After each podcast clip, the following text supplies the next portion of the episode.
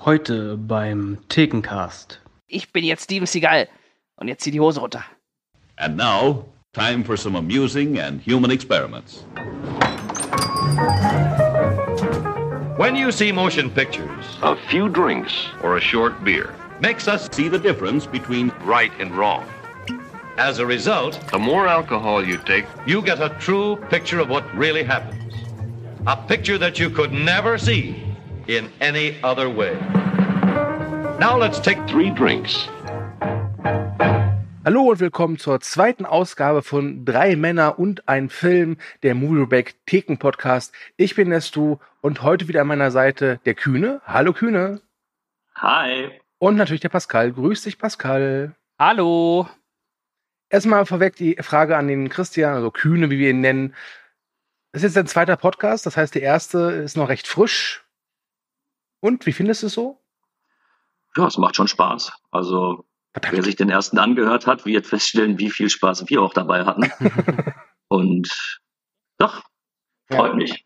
Also ich fand es auch schön und Spaß haben ist ein gutes Stichwort, denn wir reden heute über einen Film mit einem Mann, der versteht keinen Spaß. Vor allem dann nicht, wenn ein cracksüchtiger Mafiosi seinen Partner und besten Freund umbringt. Pascal, enthülle das Geheimnis, was jeder schon weiß. Über welchen Film reden wir heute? Wir sprechen heute über Deadly Revenge, das Brooklyn Massaker, aka Out for Justice. Das ist richtig, 100 Punkte. It's no game. Three of his crew were with him. Steven Seagal, I know this guy better than anybody else. I know the neighborhood better than anybody else. out for justice. Äh, Ich würde sagen, ich fange an mit dem, was doch fehlt, nämlich das hier. Wow! Ja, Dann ziehe ich doch mal direkt nach. Und jetzt komme ich. Obacht. Ja, dann Prost in die Äh, Runde. Prost, Jungs. Jo. Prost. Mm. Ich möchte anmerken, dass ich mir gestern im Supermarkt extra in diesem Moment diese Bügelflasche besorgt habe. Ich bleibe meinem Stil treu und werde beim Dosenbier bleiben. Ja, Also die, äh, das Ploppen hat sich gelohnt, du. danke. Ich würde jetzt gerne ein Geständnis machen, aber ich weiß, dass ihr Arschnasen dann die ganze Zeit darauf rumreiten werdet. Also du hast ein Radler. Nein, Gott bewahre. Ein alkoholfreies Bier. Hast Ja, du ein ich habe alkoholfreies vor- Bier? Ich habe für Unge- Ungelung, ich habe das Bier halt gestern gekauft, dann weggestellt, dann habe ich es vor einer Viertelstunde rausgeholt und beim Rausholen fiel mir dann auf so, hm, das ist aber komisch. Silbernes Etikett, Flensburger frei. Und ich so, fuck, das ist alkoholfrei. Das ja, ich werde, gleich beim, ich werde gleich beim zweiten Thekencast ein alkoholfreies Bier zu mir nehmen. Es tut mir leid. Pascal, sollen wir den Stu rausschmeißen? Ich bin, ich bin hier, nicht Sinn und Zweck bin hier am überlegen, ob ich auflege einfach. Also, sorry. Ja, es, ähm, ich fühle mich auch ganz schlecht.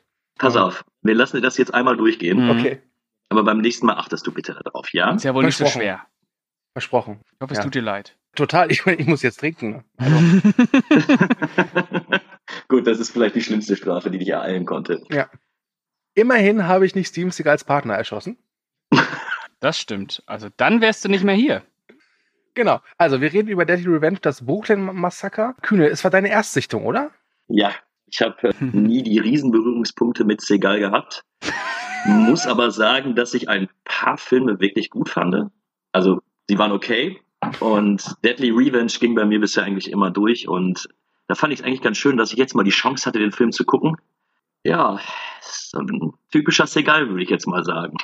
Ja, also ich glaube, die Story kann man wirklich in einem Satz zusammenfassen. Supercop Steven Seagal ist auf dem Rachefeldzug, weil ein drogensüchtiger Gangster namens Richie, gespielt von William Forsythe, seinen Partner kaltblütig erschossen hat und auch ansonsten gerade in Brooklyn rumläuft wie so kleiner Amokläufer. Und ja, Steven Seagal als Gino Felino. so heißt er wirklich in dem Film. Ich kann es nicht ändern. Klingt, klingt wie ein italienischer Pornostar, wenn ihr mich fragt. ja, genau. Gino Felino. Felino. Es fängt schon gut an.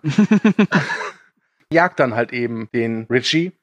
Und das ist im Grunde der ganze Film. Und er hat eigentlich schon alles, was man von einem Steven Seagal-Film erwartet. Das heißt, Steven Seagal ist quasi unberührbar.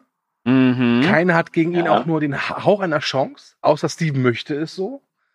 Ähm, Mhm. Steven kann einfach alles. Steven ist der beste Mensch der Welt. Und ich überlege gerade die ganze Zeit, warum war das oder warum finde ich das bei dem Film noch akzeptabel, aber bei späteren Werken kotzt es mich einfach nur an. Ja. Ich glaube, das hängt damit zusammen, weil du den ganzen Bösen auch das gegönnt hast. Hm. Also gerade eben, wie der, wie William Forsythe seine Rolle spielt, ist ja schon.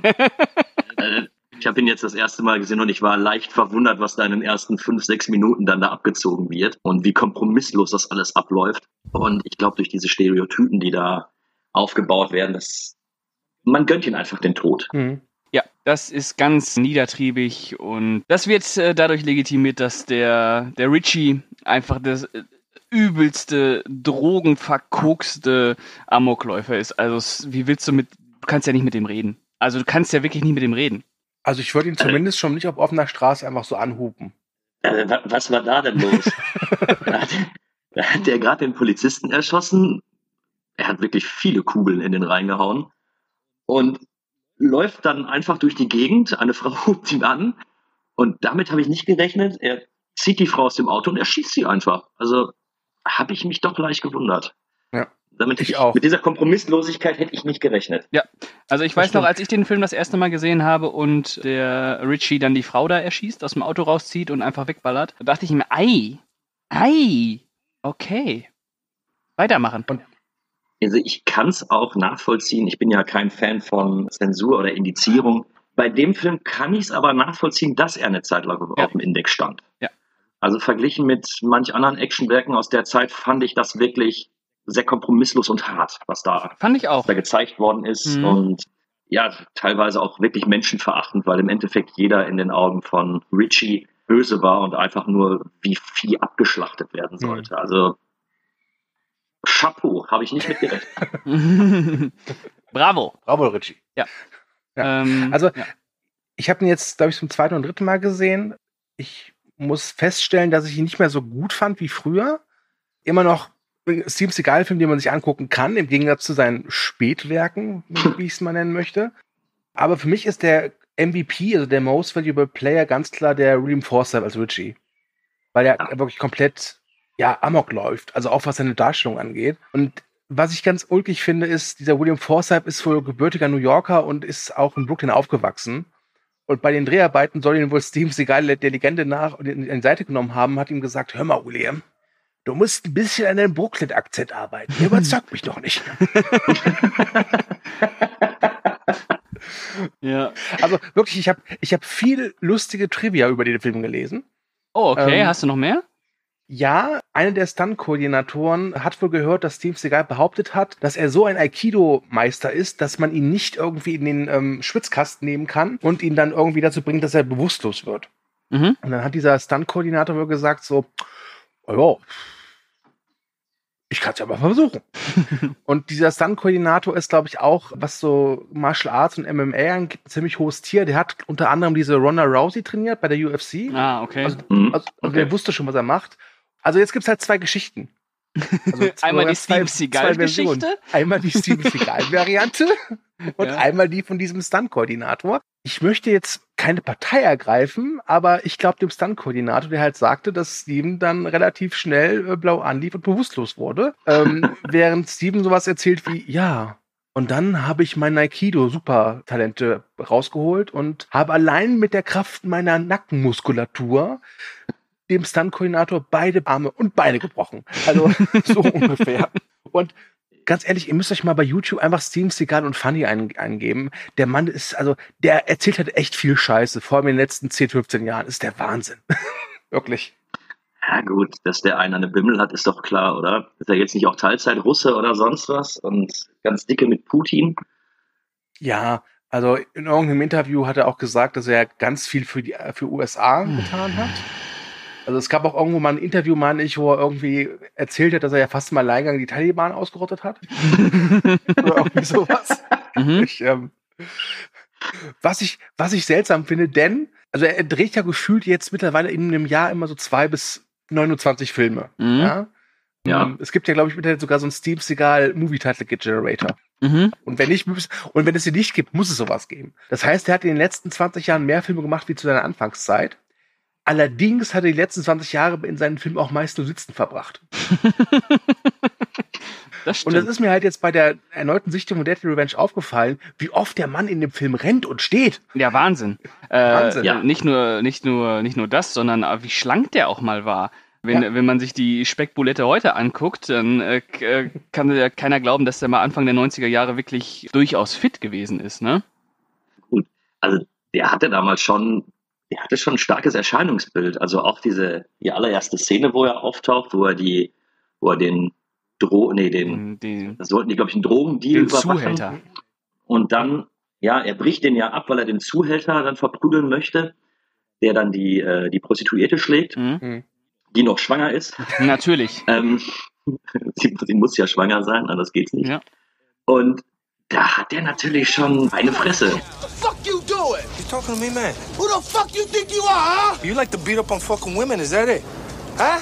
Beat up on me, asshole. Oh, yeah, that's right. That's right, you bad motherfucker, huh? I know where you live, you stupid motherfucker. I will fuck your wife and kill your mother.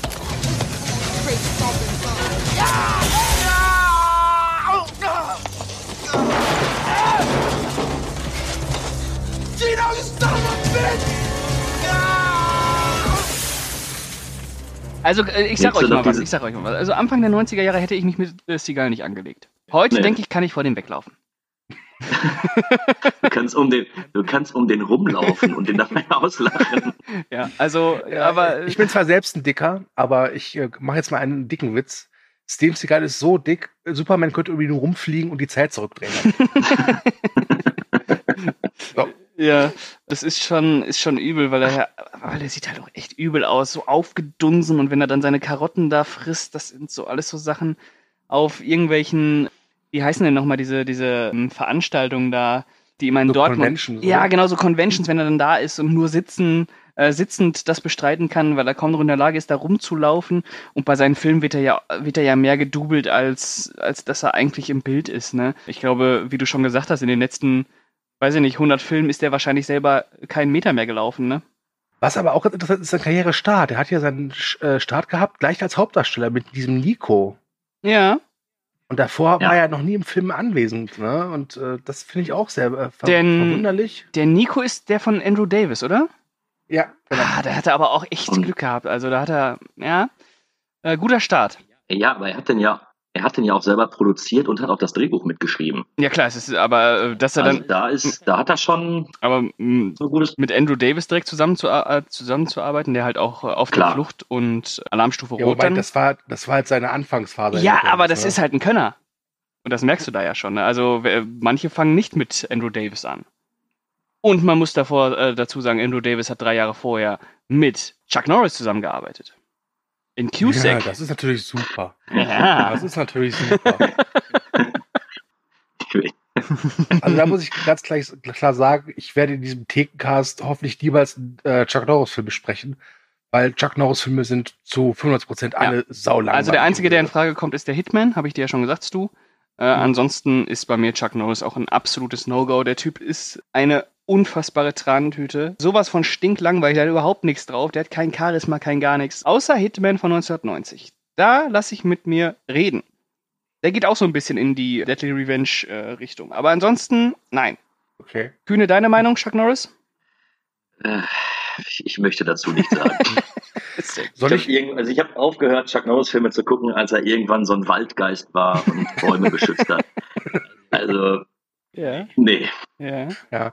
Soll ich noch mal einen äh, Fun Fact zu Deadly Revenge einbringen? Bitte. Ja, klar. Im Film spielt äh, Julian Margulies mit. Das wäre ihre erste Rolle. Die hat dann später bei Emergency Room eine Hauptrolle gehabt und ist, glaube ich, durch The Good Wife relativ bekannt geworden, zumindest in den USA. Und das war halt ihre, ihre erste Rolle.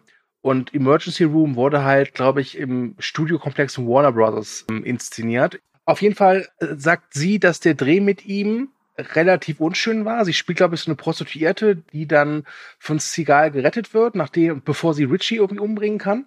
Hm? Und Margulies hat dann erzählt, als sie dann bei Emergency Room angefangen hat, kam es hin und wieder mal vor, dass an diesem Warner-Set oder Studiokomplex auch Steven Seagal war. Und der hat sich dann immer informiert, ob sie da ist. Und wenn er sie von weitem gesehen hat, hat er immer, immer hinterhergebrüllt, dass sie doch dankbar sein soll, weil er ihre Karriere gefördert hat. Wie so ein gruseliger Creep. ja, genau. Ah, Gott. Und es gibt auch ein Interview mit dem Regisseur, diesem John Flynn, äh, Flynn der auch irgendwie sagt, also er hat es, ich habe es geliebt, mit William Forsythe und äh, Jerry Orbach zu arbeiten. Die waren wirklich tolle Jungs, mit denen habe ich mich total gut verstanden.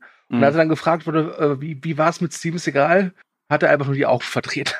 Äh, ganz ehrlich, ich habe auch noch nie jemanden irgendwas Positives über Steven Seagal sagen hören. Jetzt hat sich ja auch kürzlich irgendwie Charlize Theron äh, in einem Interview über ihn geäußert und auch gesagt, dass das ein ganz furchtbarer Typ ist. Ähm, Den Kontext weiß ich leider nicht. Ich habe nur die Überschrift gelesen, so wie man halt Artikel auch liest, ne? Nur die Überschrift. Ja. Und ich habe auch wirklich, also wirklich, ich, ich wüsste jetzt niemanden, der irgendwie gesagt hat, Tommy Lee Jones sagt, meine Zeit mit Steven Seagal war die beste in meinem Leben. Ja, er hat mich für, auf den Dreh für Batman Forever vorbereitet. ja. Eine meiner Lieblingsgeschichten ist, die kommt von Rob Snyder. Ja, ja, erzähl dir mal, die Die ist geil, haben- die ist geil. Ich weiß gar nicht, welchen Film die zusammen gedreht haben. Ich weiß gar nicht, ob die überhaupt einen Film zusammen gedreht haben. Oder ob äh, Rob Schneider da nicht wieder irgendwie am, am Drehbuch mitgeholfen hat. Ja, das kann auch sein. Auf jeden Fall wurde er wohl eingeladen in den Wohnwagen von Steven Seagal. das das Und, reicht schon, das reicht schon. Das reicht Das schon. ist eine gruselige Vorstellung Ja. irgendwie. Und Steven Seagal also hat ihn eingeladen. Als er dann in den Wohnwagen gekommen ist, stand wohl Steven Seagal vor ihm. Total aufgelöst, ne, total so hibbelig. Und Ich habe gedacht, du sagst nackt. das weiß ich nicht. Das, äh, das, das bleibt jetzt seiner Fantasie überlassen. Und laut Rob Snyder hat dann Steven Seagal gesagt, Rob, ich habe gerade eben das beste Drehbuch aller Zeiten gelesen. oh wow, Steven, Wahnsinn, Wahnsinn. Wer hat's geschrieben? Ich selbst. ja. Und, und ich habe noch eine geile Geschichte von Tom Arnold. Der hat mit Steve Seagal diesen Exit Wounds oder Wounds gedreht. mhm. Das war ja, Ja. glaube ich, so sein letzter größerer Hollywood-Film. Ja. Und der Regisseur, dieser Andrzej Bartkowiak, der dann auch noch Doom und Romy Mastai gemacht hat, Mhm. Der hat wohl immer darauf bestanden, dass man zumindest einen Probelauf macht. Aber ihr könnt euch denken, so ein Steve Seagal, der hat für Proben nichts übrig, weil er kann es halt einfach. Ne? Mhm. Und es war eine Szene in einem Hausboot. Und Steven Seagal hat darauf gepocht, nein, wir proben das nicht, wir drehen sofort. Und sie drehten die Szene, die damit enden sollte, dass Steven Seagal wohl das den Raum verlässt. Und Steve Seagal ging zur Tür raus und platsch ins Wasser, weil es war ein Hausboot. Also, Also- Dann hat er es auch ich habe verdient. hab Ja. jetzt mal gerade äh, ganz kurz gegoogelt und anscheinend hat der Rob Mhm. Schneider bei äh, mehreren Steven Seagal-Filmen äh, mitgearbeitet am Drehbuch. Warum auch immer er. Okay. Und ja. Ja, Steven Seagal halt. Ne? Wobei Seagal auch selbst wohl immer ganz gerne am Drehbuch mitgeschrieben hat. Das bei glaub diesem ich. Film bei diesem Film Hard to Kill hat er zum Beispiel durchgesetzt, dass es ganz viel von diesen Buddhismus- und Zen-Szenen gibt. Oh, stimmt, die waren echt, die war. Also Hard to Kill ist ja auch noch äh, einer seiner, äh, seiner, seiner frühen Filme von 1990. Und Genau. die sind ja, also Nico, Hard to Kill, Alarmstufe Rot und Deadly Revenge, kann man sagen, die kann man sich heute noch angucken. Ich finde zum Töten freigegeben. Äh, zum Töten freigegeben kann man auch noch, genau, der gehört auch noch dazu. Äh, aber äh, Hard to Kill ist halt dieses Ding, wo der immer am Meditieren ist. Oh, das ist echt schlimm. Ich glaube, man könnte sagen, dass es so ab Alarmstufe Rot 2 echt bergab geht, oder? Ja, aber mit, äh, mit ganz großen Schritten. Ja, gut, wenn man kann jetzt noch einsame Entscheidungen mit reinnehmen, wo er ja nur eine Nebenrolle hat, den fand ich auch noch ganz Ja gut, aber weil er Der halt ist auch eine Nebenrolle hatte. Ne? ja. Also es ist kein Der- der Steven Seagal-Film. schnell weg. Ne? Also, Wobei im Ja, Seagal-Cut fliegt er dem Flugzeug hinterher. ja. Okay, den würde ich mir gerne angucken. Weißt du, sein, sein Pferdeschwanz wird dazu zum Propeller. so wie Kalzon vom Dach einfach. ja, genau. Ja, und äh, ich, ich bin ja gar nicht so drin in dem Steven Seagal-Game. Also ich habe bestimmt 10, 15 Filme gesehen, klar. Mhm. Äh, auch von den späteren, aber so ganz entscheidende, essentielle Werke, wie zum Beispiel auf brennendem Eis, bei dem er auch Regie geführt hat, mit Michael Caine als Bösewicht, habe ich zum Beispiel nicht gesehen, aber das habe ich noch vor. Der muss ja auch unfassbar sein. Also der ist halt, da siehst du halt schon, wer die Regie geführt hat. Ja. Und er hat, er hat ja durchaus noble Absichten, ne? Er wollte ja hier was für eine Umwelt So ein tun. Öko-Ding halt, ne? So ein Ja, Öko-Film. genau, so ein- Aber ganz ehrlich, der ist halt größtenteils auch echt langweilig. Wobei das ist noch einer von den Filmen, die halt technisch gut gemacht sind. Ja? Die letzten Steven Seagal-Filme, wie gesagt, ich habe es nicht alle gesehen. Gott sei Dank, möchte ich noch Mhm. anfügen. Die sind halt technisch unter aller Sau. Ja, das sind aber auch so äh, Ostblock, Ostblock-Ranz halt, ne? Eben runtergedreht, Steven Seagal vielleicht für zwei äh, Drehtage am Set. Und dann hat er halt seine zwei Szenen, wo er mit der Waffe rumfuchtelt und ansonsten macht das halt das, das Double. Oder es ist natürlich Etikettenschwindel, er ist vorne drauf, aber in Wahrheit spielt, äh, ja, keine Ahnung, irgendwie. Danny Trejo. Danny Trejo die Hauptrolle, genau. Ähm, ja, also ich weiß noch, dass äh, damals so, eine, so ein ganz, ganz, ganz kleiner Hype um einen Film gemacht wurde, 2009, dieser Driven to Kill. Der war auf einmal in aller Munde, bekam überraschend gute Bewertungen, sollte wohl ja, das ist Steven Seagals 96 Hours und äh, zurück zu alter Härte. Und ich glaube, der ist ja auch noch indiziert sogar. Und ich meine auch, dass der recht hart war, aber der war halt Schrott. Der war hart, aber der war Schrott, genau. ja, Den habe ich ja überhaupt nicht auf dem Schirm gehabt, auch diesen Hype da drum. ja, ja da, da, damals Driven to Kill haben sie alle gesagt, boah, Steven Seagal ist zurück.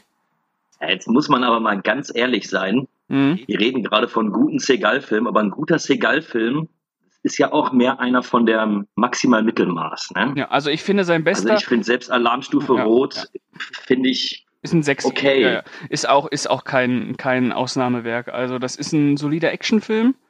Äh, Genau. Aber man kann sich halt auch einfach direkt äh, stirb langsam angucken, ne? In allen Belangen besser. Ja, ja. Aber äh, Alarmstufe Rot, finde ich, ist sein bester insgesamt. Muss mich jetzt outen, ich mag den zweiten mehr. ich weiß nicht warum, aber der erste, der, ich finde den ganz okay. Ich glaube, ich habe eine 5 bei mir bekommen oder sowas. Alarmstufe Rot 2 eine 5,5, also so gut wie nichts. Aber mir hat der nicht zugesagt. Mir war das alles, der, der macht es zu schnell. Da ist Hm. keine Spannung, da ist gar nichts drin. Und Ach, jetzt hör aber ist auf. nicht meins. Also Also, also ich finde ihn halt, deswegen mag ich ihn den ersten Teil so gerne, alleine wegen der Szene, wenn sie, äh, also sein, seine Kommandanten Steam Seagal in den Kühlraum sperren, weil er ungehorsam war und er sich Sorgen macht um seine Bouillabaisse. Ja, da könnte man fast, äh, fast, fast meinen, dass da so ein bisschen Ironie ist, ne? Aber es ist Genau, halt Steam Seagal, genau. deswegen. Äh, Und beim zweiten ähm, habe ich so meine Probleme, also ich finde ihn auch ganz okay. Es ist jetzt auch, wie gesagt, Wer ich hat den gesagt, gemacht? Jeff Murphy, der hat zuvor diese Qu- Qu- Quiet Earth oder so gemacht und Mm. hat danach Mhm. viel Second Unit Dings. mhm, mhm. Der war als Second Unit Director auch bei der Herr der Ringe Trilogie mit ah, dabei. okay. Mhm. Und ich habe mit dem zweiten Teil so ein paar Probleme, weil da spielt ja die junge Catherine Heigl mit ja, und die hat sehr unschöne Sachen erzählt, was Steven Seagal wohl Ui. mit ihr gemacht hat. Also es war jetzt kein Missbrauch, aber es war schon sehr grenzüberschreitend. Ja, äh, Fat Stevie ist, glaube ich, echt ein Ultra-Arschloch. Ja, glaube ich auch. Aber er ist ein guter Musiker. Habt ihr mal das Musikvideo God is Alright gesehen mit ihm? wo hast du das alles An, die, an dieser Internet. Stelle bitte einspielen. Das, das, das geht leider nicht rechtemäßig, aber entweder werde ich das Video unten verlinken, was ich wahrscheinlich vergessen werde, oder aber ihr googelt einfach bei YouTube Steven Seagal, Girl, It's Alright. Glaubt mir, ihr fallt vom Glauben ab. Ich wenn ihr kenn das. seht. Wirklich, Ja, ja. ich kenn Das, äh, das ist Ja. von dir. wirklich. Ja. Also, ihr könnt euch gerne jetzt angucken und angucken und wir nehmen eure, äh, eure Reaktion live auf. Das könnt ihr auch gerne machen. Nein. Aber ich nehme hier keine Verantwortung auf mich, was danach passiert. Ja. Gut. Also halten wir fest, Deadly Revenge ist noch äh, ein Film, der noch Anführungszeichen gut ist, Mhm. technisch gut, darstellerisch, Steven Seagal. Äh, für Steven Seagal-Verhältnisse echt äh, Oscar-würdig. Also im Vergleich Ja. zu heutigen Filmen. Ja, okay, aber äh, Ah. Segal als Familienvater, ich, ich konnte es ihm nicht abnehmen. Also diese Szene, wenn er mit seinem Sohn in der Küche ist und willst du nicht Hausaufgaben machen? Nein, ich möchte Ball spielen. Okay. Okay, Ähm, dann hol mal deinen. also, ja, wie ihr sagt, für Segal-Verhältnisse wirklich gut, Hm. aber so alles in allem natürlich. Aber es geht ja auch bei Deadly Revenge weniger darum, wie gut er schauspielerisch ist, sondern einfach nur, wie sehr er den Leuten auf die Fresse haut. Ja, Ja. und das macht er gerne, also wirklich sehr gerne und auch sehr gut. Ja. Also weil ich hatte schon das Gefühl, also er ist ja dieser Aikido-Meister, also ich nenne ihn immer gerne die Aikido-Kampfwurst. Mhm. Und in dem Film hatte ich wirklich das Gefühl, dass dieses Aikido gut eingesetzt worden ist und ich wirklich geglaubt habe, okay, das macht Sinn. Ja, das ist, das ist authentisch. Was es in späteren Filmen einfach nicht mehr ist, wenn dann dieser 180 Kilo Koloss da steht und er mit einem Handkatschlag 16, 16 agile Martial Artists kalt macht, ne? Ja, man muss halt auch dazu sagen, dass ich, äh, dass Deadly Revenge noch so ein äh, Actionfilm von Seagal ist, wo äh, wenigstens so ein bisschen Wucht und Dynamik in der Action ist. In den heutigen äh, Seagal-Filmen habe ich immer das Gefühl, wie du schon sagst, also entweder ein Handkantenschlag, dann liegen die da, oder, Mhm. äh, oder halt immer der gleiche Bewegungsablauf. Wie war das nochmal? Äh, Ablocken, Handkante, Schlag, wegrollen. Wobei das Wegrollen ist mittlerweile auch nicht mehr drin. Ja, das Wegrollen ist heute schon normales Gehen. Ja. Aber wo ihr gerade von der Wucht spricht, also diese Szene in der Metzgerei, ähm, Ja. da war ich auch überrascht, wie, wie hart es da auch wirklich zur Sache ging. Wenn er mit dem Fleischerbeil den, ähm, den einen an der, die Hand, glaube ich, an der Wand festnagelt, wenn man das so nennen möchte. Und also, das war schon, da sind teilweise wirklich gute Action-Szenen dabei gewesen, wo ich am Anfang nicht mit gerechnet habe. Ja. Ich bin wirklich rein, ich bin neutral reingegangen und habe gedacht, ja gut, ich gucke mir das jetzt mal an, habe eben nicht viel erwartet und war doch immer wieder überrascht, dass die Action wirklich, wirklich Wucht hatte. Auch die Szene in dieser Kneipe dann, ne? Wo er, äh, Oh ja. wo er die dann alle nach und nach äh, aufmischt mit, mit der Billardkugel. Das bumst schon gut rein, ja. Anybody know why Richie the Bobby Lupo? Hey, fuckface, you wanna get by me? There's only two things stopping you fear and common sense. And I'm gonna cut your fucking head off. Hey!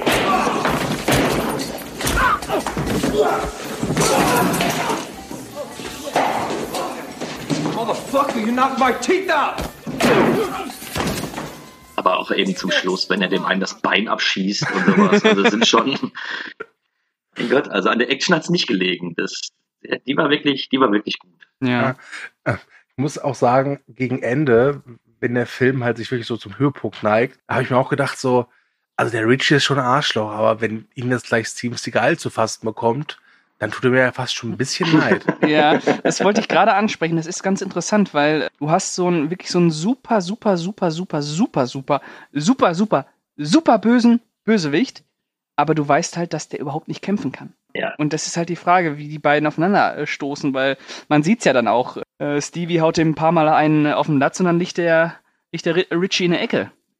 Hm. Ja, aber der Weg dahin, also der kassiert schon ordentlich. Ne? Naja, aber ich meine, wenn, wenn die beiden sich direkt gegenüberstehen. Ja, Ne? gut, gibt- im Finale gibt es auch die eine Szene, wenn äh, Segal angeschossen wird. Ja. Und dann ist ihm vollkommen egal.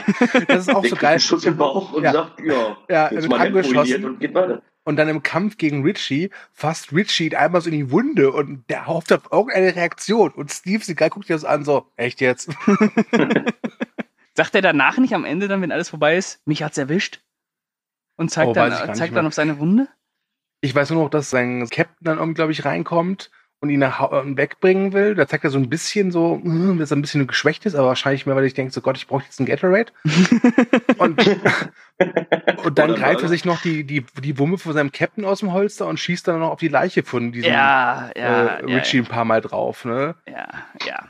Das Ähm, zeigt sich, da, sieht man auch, dass es noch der junge Steve Seagal ist. Er war sich noch unsicher. ja, fand ich übrigens, dass der, dass der Tod von Richie auch ein bisschen was vom Tod von Tommy Lee Jones in äh, Alarmstufe Rot hat. Äh, denn auch in Alarmstufe Rot bin ich immer wieder überrascht, wie schnell dieser Endkampf vorbei ist. Wobei bei Alarmstufe Rot hat es mich immer genervt, weil Tommy Lee Jones Figur schon so ein bisschen, ja, die Aura hat, dass er mehr kann als äh, böse zu grinsen. Ja, aber du, du Ne, siehst die Parallelen, ne?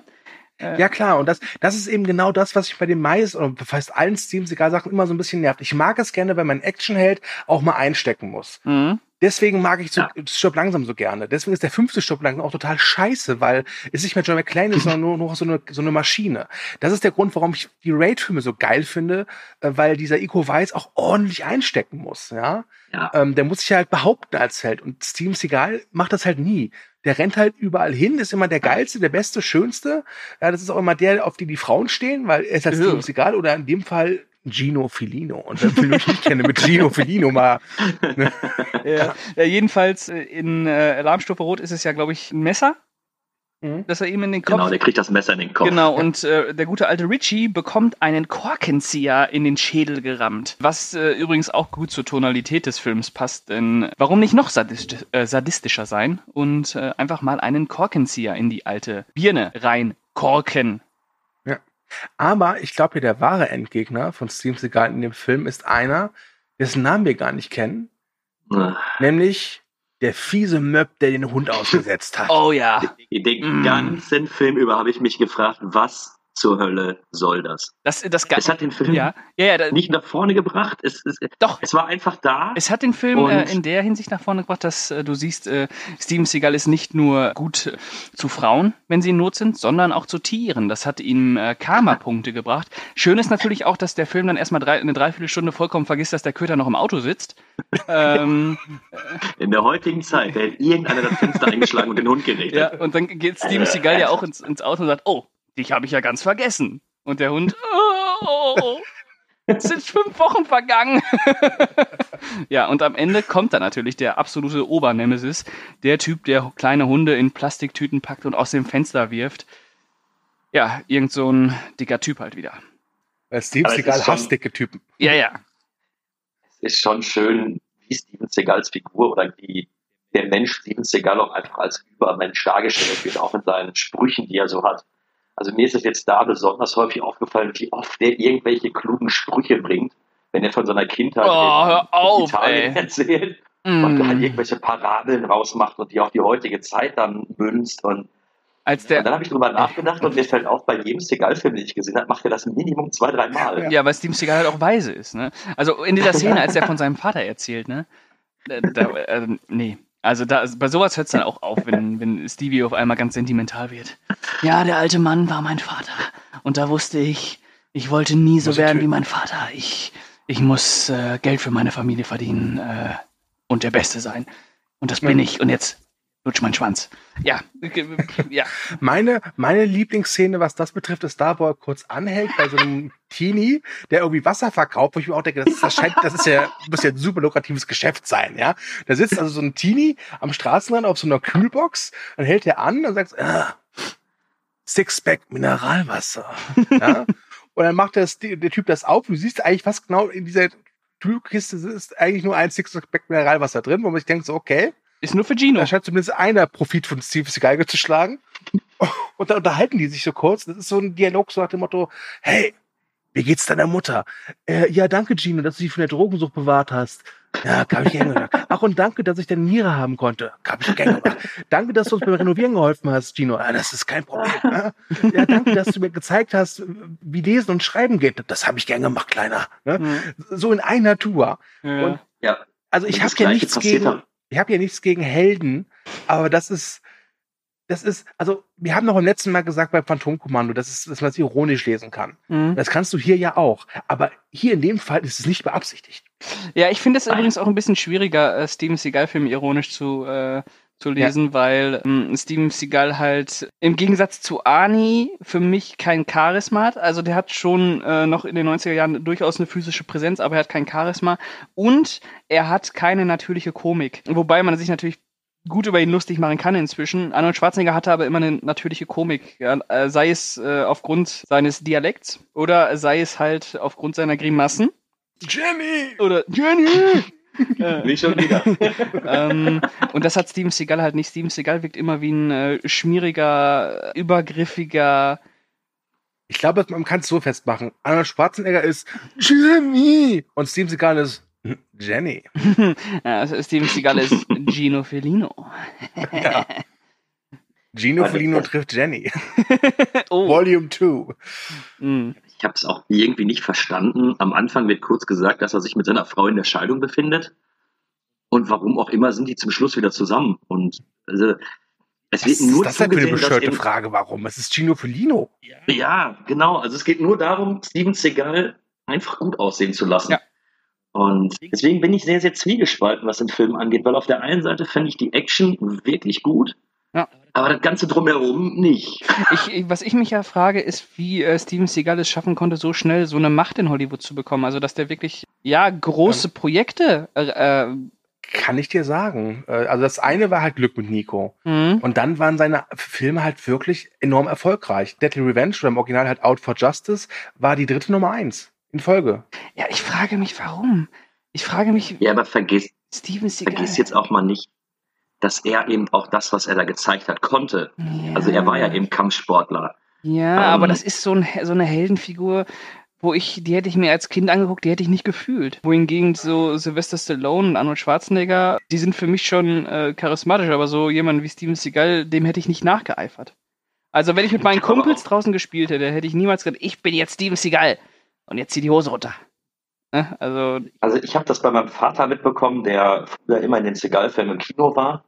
Und ich hatte dann immer das Gefühl, als ich mich so mit dem äh, Thema Film, Actionfilm und ähnliches beschäftigt hatte, dass Steven Seagal auch immer so für das erwachsene Kino stand. Also das war, Mhm. du konntest dir im Filme mit Schwarzenegger und mit Stallone angucken, das ging dann auch noch irgendwie mit, wenn du etwas jünger warst, wenn du irgendwie äh, Last Action Hero oder sonst was nimmst.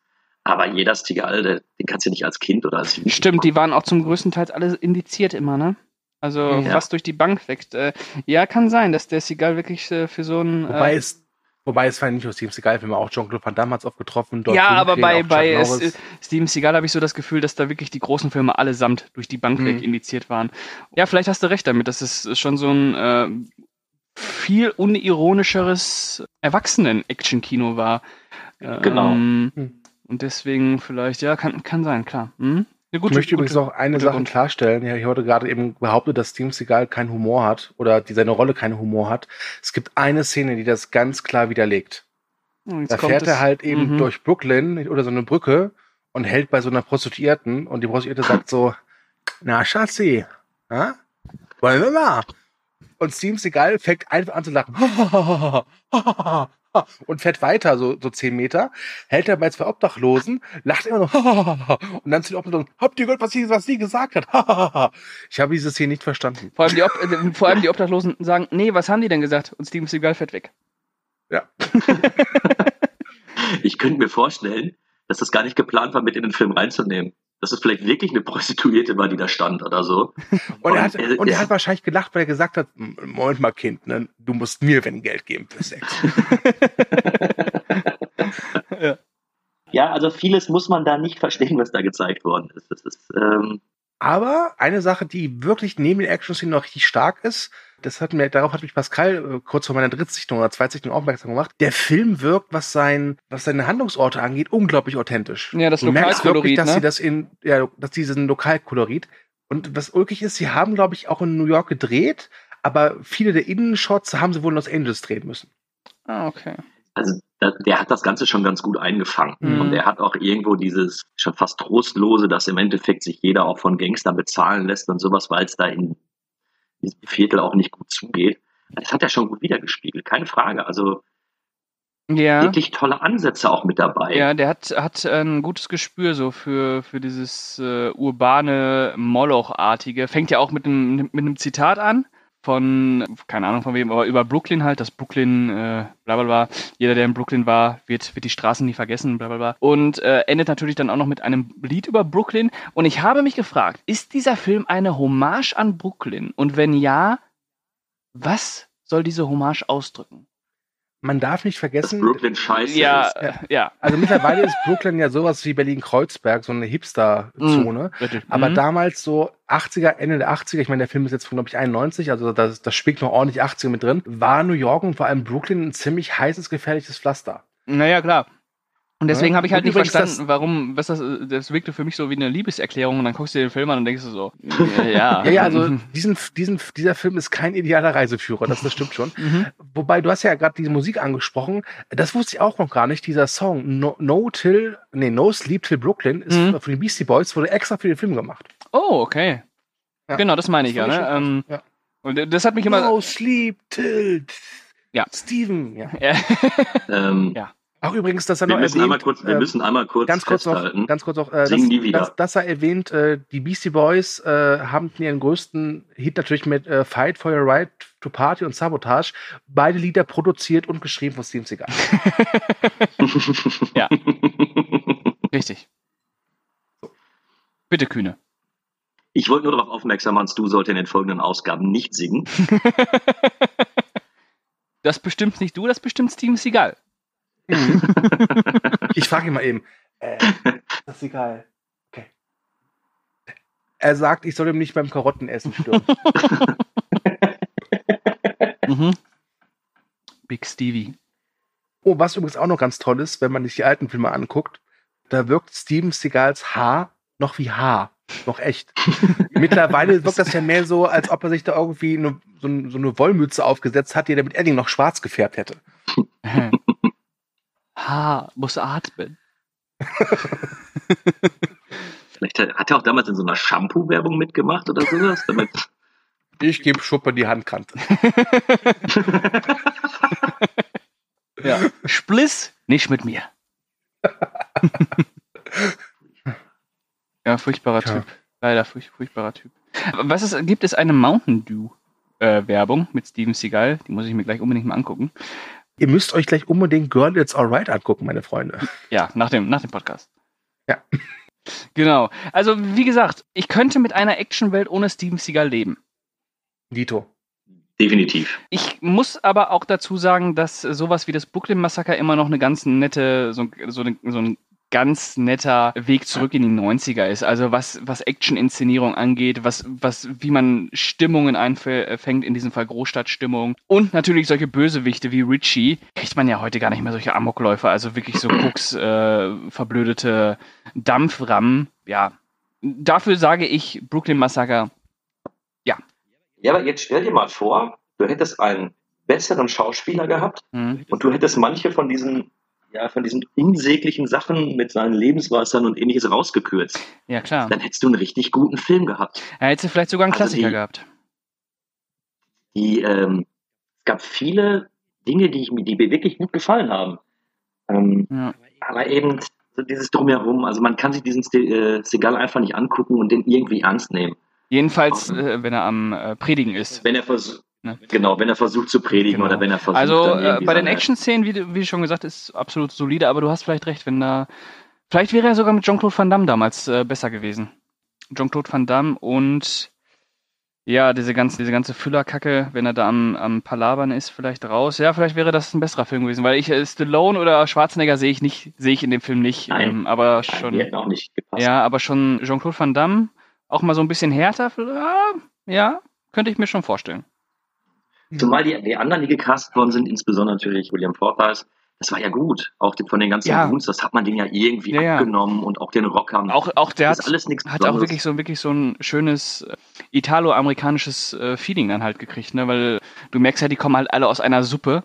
Das ist jetzt nicht äh, rassistisch gemeint an dieser Stelle. Und äh, ja, das war schon stimmungsvoll. Aber ja, es ist halt Steven Seagal und Steven Seagal ist Lichtjahre davon entfernt, Ja. äh, charismatisch zu sein oder auch ein Schauspieler zu sein. Das Wobei ich möchte, mir, ich möchte mir vielleicht gar keine Welt ohne die Actionfilme von Segal vorstellen, weil immer wenn du einen davon gesehen hast, weißt du gute Action wieder zu schätzen. Da ist was dran. Das musste ich kurz sacken lassen. So wahr Ja, war das. Aber, ja. Also ich bin halt wirklich jedes Mal überrascht, weil ich habe in den neuen Filmen einfach nicht so viel gesehen, weil irgendwann war auch mal Schluss, weil spätestens nach diesem Driven to Kill Hype, wo ich mich auch gefragt habe, wer hat euch ins Hirn geschissen, war das für mich auch erstmal Sense. Und das ist jetzt auch kein Schauspieler, wo ich jetzt denke, ach, die müsste ich doch ein bisschen unterstützen, weil nee. Aber ich überrasche mich dann jedes Mal, wenn ich so ältere Filme von ihm sehe und dann denke, hey, das ist jetzt kein, kein Terminator 2, ja, aber das ist solide Actionware. Gut gemacht technisch, mit, wie schon jetzt bei Deadly Revenge, echt guten Action-Szenen, der kurzzeitig Spaß macht. Ja, natürlich. Also wie gesagt, das ganze Finale, wenn er da wild um sich ballert und ohne Rücksicht auf Verluste die ganzen Leute da erschießt in der Hütte. Ähm, also ich fand's gut. Ich bin doch nur der Hausmeister. Egal. Handkante Nein, und was mir gerade eben bei den, was mir auch bei dem Film gefällt, ist eben, da darf es auch ruhig ein bisschen härter zur Sache gehen. Hm. So, ich habe nicht das Gefühl, dass das jetzt zu brutal ist, was da gezeigt wird oder zu hart einfach von den Action-Szenen her, sondern das hat einfach auch alles gepasst und war stimmig. Also jetzt gerade auch mit der ganzen Thematik, finde ich, hat das, hat das schon sehr gut gepasst. Deswegen, ich, ich würde den Film gerne besser finden, muss ich zugeben. Du, ich verstehe es. Also ich habe dem bei der Erstsichtung, glaube ich, auch sechs Punkte gegeben und war wirklich jetzt nicht begeistert, aber wie ich schon eben sagte, positiv überrascht. Und jetzt habe ich ihn vor drei, vier Tagen halt nochmal gesehen und ich bin dabei auf deiner Seite. Ich, bin, ich gebe jetzt auch nur fünf Punkte. Habe ich Also dir den eigentlich solide. damals, habe ich dir den eigentlich damals mitgegeben, du? Das erste Mal? Ich glaube ja. Als ich ihn Ich so, glaube- ich habe ihn ja geguckt, ich habe ja weiß, so eine, so ich eine weiß noch, wie es- Seagal-Phase gehabt und und äh, dann habe ich gesagt, guck dir den mal an. Also ich weiß noch, äh, als ob es gestern gewesen wäre. Wir hatten zusammen geskypt und dann hast du gesagt, okay, ich, ich äh, lege jetzt mal auf, ich gucke jetzt mal diesen komischen Steve Seagal-Film. Und hast du mich dann angeschrieben, meintest, ey, hast du noch mal Zeit für 20 Minuten Skype? Ich so, ja klar, für dich doch immer, Pascal. Ganz Mhm. mhm. Schatzibu wäre. Und dann Mhm. warst du total euphorisch und sagst, boah, ich hab Deadly Revenge, der Wahnsinn, musst du dir angucken. Und hast halt diese Szene sehr genau rezitiert mit Richie und der Dame im Auto. Ja. Und dann war Mhm. mir klar, muss ich gucken. Und dann hast du mir ihn geschickt, ja. Ja, und dann hast du auch gesagt, boah, der war gut. Der war echt gut. Der war auch gut, und der ist auch immer noch gut, aber jetzt bei der Zweit- oder Drittsichtung, ich weiß es wie gesagt nicht mehr, hat er schon verloren. Ja, bei mir auch. ein bisschen. Es gibt leider das Problem, dass er anders wie beim Phantomkommando gibt es zwischendurch 20, 30 Minuten, wo er nur durch die Welt läuft, mit irgendwelchen Leuten über das Leben sinniert und mit seiner äh, Ex-Frau spricht. Und da passiert einfach nichts. So die ersten 40 Minuten sind wirklich Vollgas-Action. Dann hast du so eine halbe Stunde Ruhe und dann kommt eben das große Finale, wo es dann auch nochmal richtig ordentlich zur Sache geht. Aber du musst diese halbe Stunde irgendwie aushalten und das ist echt schwer. Wobei der Film mit einer Laufzeit von, glaube ich, äh, Abspann bis, glaube ich, so bei 85 Minuten Ja. nicht zu lang ist. Das, das stimmt schon. Nein. Aber ich gebe dir da auch recht. Ähm, da sieht man halt, wie das gerade eben schon hat, mit Schwarzenegger. Ganz ehrlich, bei Phantomkommando, du siehst halt so total die kitschigen Szenen, wo Schwarzenegger sich von der, der jungen Elisa Milano Eis auf die Nase schmieren lässt, ja. Aber das ist halt großartig, weil das, du, du kannst es so ironisch einfach nehmen. Und bei, bei Steven Seagal funktioniert das einfach nicht. Was, glaube ich, auch einfach daran liegt, weil wir einfach diese Sicht von Steven Seagal haben, dass der Typ sehr wahrscheinlich einfach ein egomanes, arrogantes Arschloch ist. Ja, er hat natürlich auch irgendwo sein Erbe so ein bisschen damit zerstört, dass er nur noch Schwachsinn dreht. Ja. Ja, wobei er da natürlich auch äh, wahrscheinlich selbst verschuldet reingeschlittert ist. Ich glaube nicht, dass es noch irgendeinen Hollywood-Regisseur gibt, der mit Steven Seagal drehen würde. In Machete war er, glaube ich, noch dabei, ne? Mhm, genau. Und noch als Da habe ich mich aber auch gefragt, wie haben sie ihn geschafft zu bekommen, weil er spielt ja einen Bösewicht. Und ich habe irgendwo mal gehört, dass Steven Seagal keine Lust mehr hat, Bösewichte zu spielen. Wo ich mich dann auch frage, hat er das jemals getan? glaube nicht. Ach, jetzt, ich krieg's nicht mehr ganz auf die Kette. Der sollte irgendwo bei einem großen Actionfilm den Bösewicht spielen und hat abgesagt, weil nach seinem Credo darf er keinen Bösewicht spielen. Expendables vielleicht? Mal nach, ob ich das finde. Redet ruhig mal weiter. Ja. Und sonst du, alles gut? Und so. ich, ähm, ich war aber immer ganz froh, dass er nie bei Expendables mit dabei war. Weil das waren immer für mich so Actionstars, die halt agiler sind. Ich meine, selbst ein Stallone in Last Blood, und ich finde Last Blood echt schrecklich, ist halt aktiver als Steve Seagal in den letzten 15 Jahren. Ja, Muss man auch mal sagen. bestimmt. Ich, äh, irgendeinem- anscheinend war, anscheinend Action- war es Expendables. Da hat er wohl mit Stallone gesprochen und hat dann gesagt, dass er das nicht machen kann. Jetzt steht hier aber, dass er für den vierten Teil als Antagonist zurückkehren soll. Ja, gut, ne? Ähm, Expendables 4 ist ja auch so, so eine Geschichte, da, da glaube ich erst dann, dass er kommt, wenn er da ist. Dito. Der braucht nach Teil 3 auch noch Expendables 4. Ja, Das stimmt Alex auch. Echt? Ich bleibe bei Expendables 2 und das ist gut so. Ja, ja, wobei es echt schade ist, weil Mel Gibson als Bösewicht war schon echt eine gute Wahl. keine Frage. Und ich fand auch die äh, Action-Set-Pieces gar nicht so schlecht. Nur was sie daraus gemacht haben bei Hiddenworks. Stimmt. Stimmt. Äh, übrigens Ähm. auch ein Film vielleicht mal für unseren Thekencast. Expendables 2. Ich, ich habe ja schon beim ersten äh, Thekencast gesagt, wenn unsere Zuhörer irgendwie Vorschläge haben, dann immer in die Kommentare. Wir werden dann gucken, ob das so passt und ob wir, und ja, wird aber schon passen. Also, ne? Außer natürlich, ihr macht jetzt irgendwie Stalker von Tarkovsky oder so. Das ist dann doch das falsche Format. Satans muss- Tango. Aber ich muss sagen, jetzt hatten wir halt Schwarzenegger, jetzt haben wir Seagal. Wir müssten eigentlich jetzt für, für den Anfang mal wirklich die großen Ja, Actionstars Als der nächstes, 80er, muss, 90er äh, abhaben. als nächstes muss entweder Stallone oder Jean-Claude Van Damme kommen. Bei Stallone würde mir ganz spontan äh, City Cobra einfallen. Hm. Sehr gut. Und bei äh, Van Damme vielleicht Bloodsport oder, ähm, Harte Ziele. oder harte Ziele. Harte Ziele. Ja.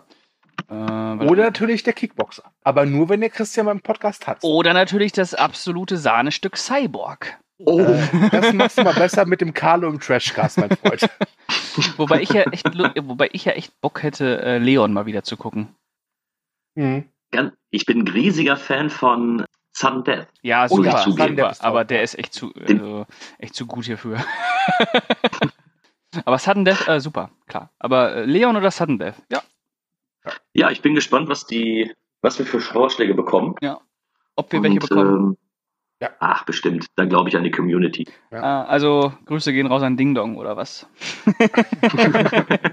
Man muss dazu sagen, wir nehmen diesen Cast auf drei Stunden, nachdem der erste Cast erschienen ist. Uh. Und weil der gute Yumik äh, etwas länger gebraucht hat, wir sind nicht böse, weil er hat ein wunderbares Intro und Outro gezaubert. Das hat einfach ein bisschen gedauert. Vielen Dank dafür, Yumik. Wenn du das hörst, was du wahrscheinlich nicht tust, wir lieben dich. Das heißt, es wird ein bisschen dauern, bis der zweite Cast jetzt wahrscheinlich auch kommt. Das macht nichts. Denn Das heißt, Qualität viel braucht Aufmerksamkeit. seine Zeit. Wahrscheinlich dann in einer Woche oder wenn wir jetzt gleich diesen Podcast beenden, dann auf Movie Break gehen, haben wir wahrscheinlich schon 80 Kommentare. Ja. Alle von Ding Dong, der immer schreibt, so, der Film, der Film, der Film, der Film. Gut. Gut. Ich glaube, Also ich habe nichts mehr zu Deadly Revenge zu sagen eigentlich. Und auch Steven Seagal. Steven Seagal kann uns mal die Kuppe schmatzen. ja. Ja, da bin ich auf Kühnes Seite und Pascal, lass dich behandeln endlich. What are you gonna do, huh? Huh? What are you gonna do? You gonna arrest me, huh? You gonna arrest me? I'm out of bullets! That's a shame. Because those bullets could have saved you a lot of pain. I like pain, you know. Gut, ihr Lieben, dann beginne ich mal meinen äh, Schlussmonolog. Wenn ihr das hier auf dieser Apple Podcast, Spotify, YouTube oder eben Podigy hört, werden wir uns sehr über eine positive Bewertung, einen Share und natürlich einen Kommentar freuen. Share? Das gleiche teilen heißt das auf Neudeutsch. Wir sollen den Podcast teilen, dass mehr Leute die Creme de la Creme der Moonback Podcast zu hören bekommen. Ja? Das gleiche gilt übrigens auch, wenn ihr jetzt direkt bei uns bei Movieback hört. Es war mir eine große Freude, mit dem Pascal und dem Kühne wieder über einen Actionfilm zu reden. Diesmal nicht ganz so ausführlich wie bei Phantomkommando. aber es war ja unsere Pilotfolge und Deadly Revenge gab jetzt nicht so viel her, aber dafür haben wir viel über Steven Seagal geredet. Wuhu. Wir haben einem Arschloch Plattform geboten. Juhu. Yeah! Movie Break. Geil. ja, ich bedanke mich fürs Zuhören, sage Tschüss bis zum nächsten Mal und jetzt dürft ihr ausfighten wie Richie gegen äh, Gino Felino. Ich möchte es nochmal sagen, Gino Felino, äh, wer als nächstes auf Wiedersehen sagen darf. Tschüss. Ja, Kühne, bitte. Ja, ich bedanke mich auch fürs Zuhören. Es hat mir wieder sehr viel Spaß gemacht und bin gespannt, was ihr uns vorschlagt, was wir als nächstes einfach mal beim Bierchen besprechen wollen. Hm? Ich wünsche euch noch einen schönen Tag und bis bald. Kann ich mich nur anschließen. Schlagt reichhaltig vor. Wir sind äh, bereit, alles zu gucken und hat mir wieder Spaß gemacht und äh, bis zum nächsten Mal. According to the experts in such matters, if you drink, Go to the movies each week. Here, a few drinks bring out the best in your personality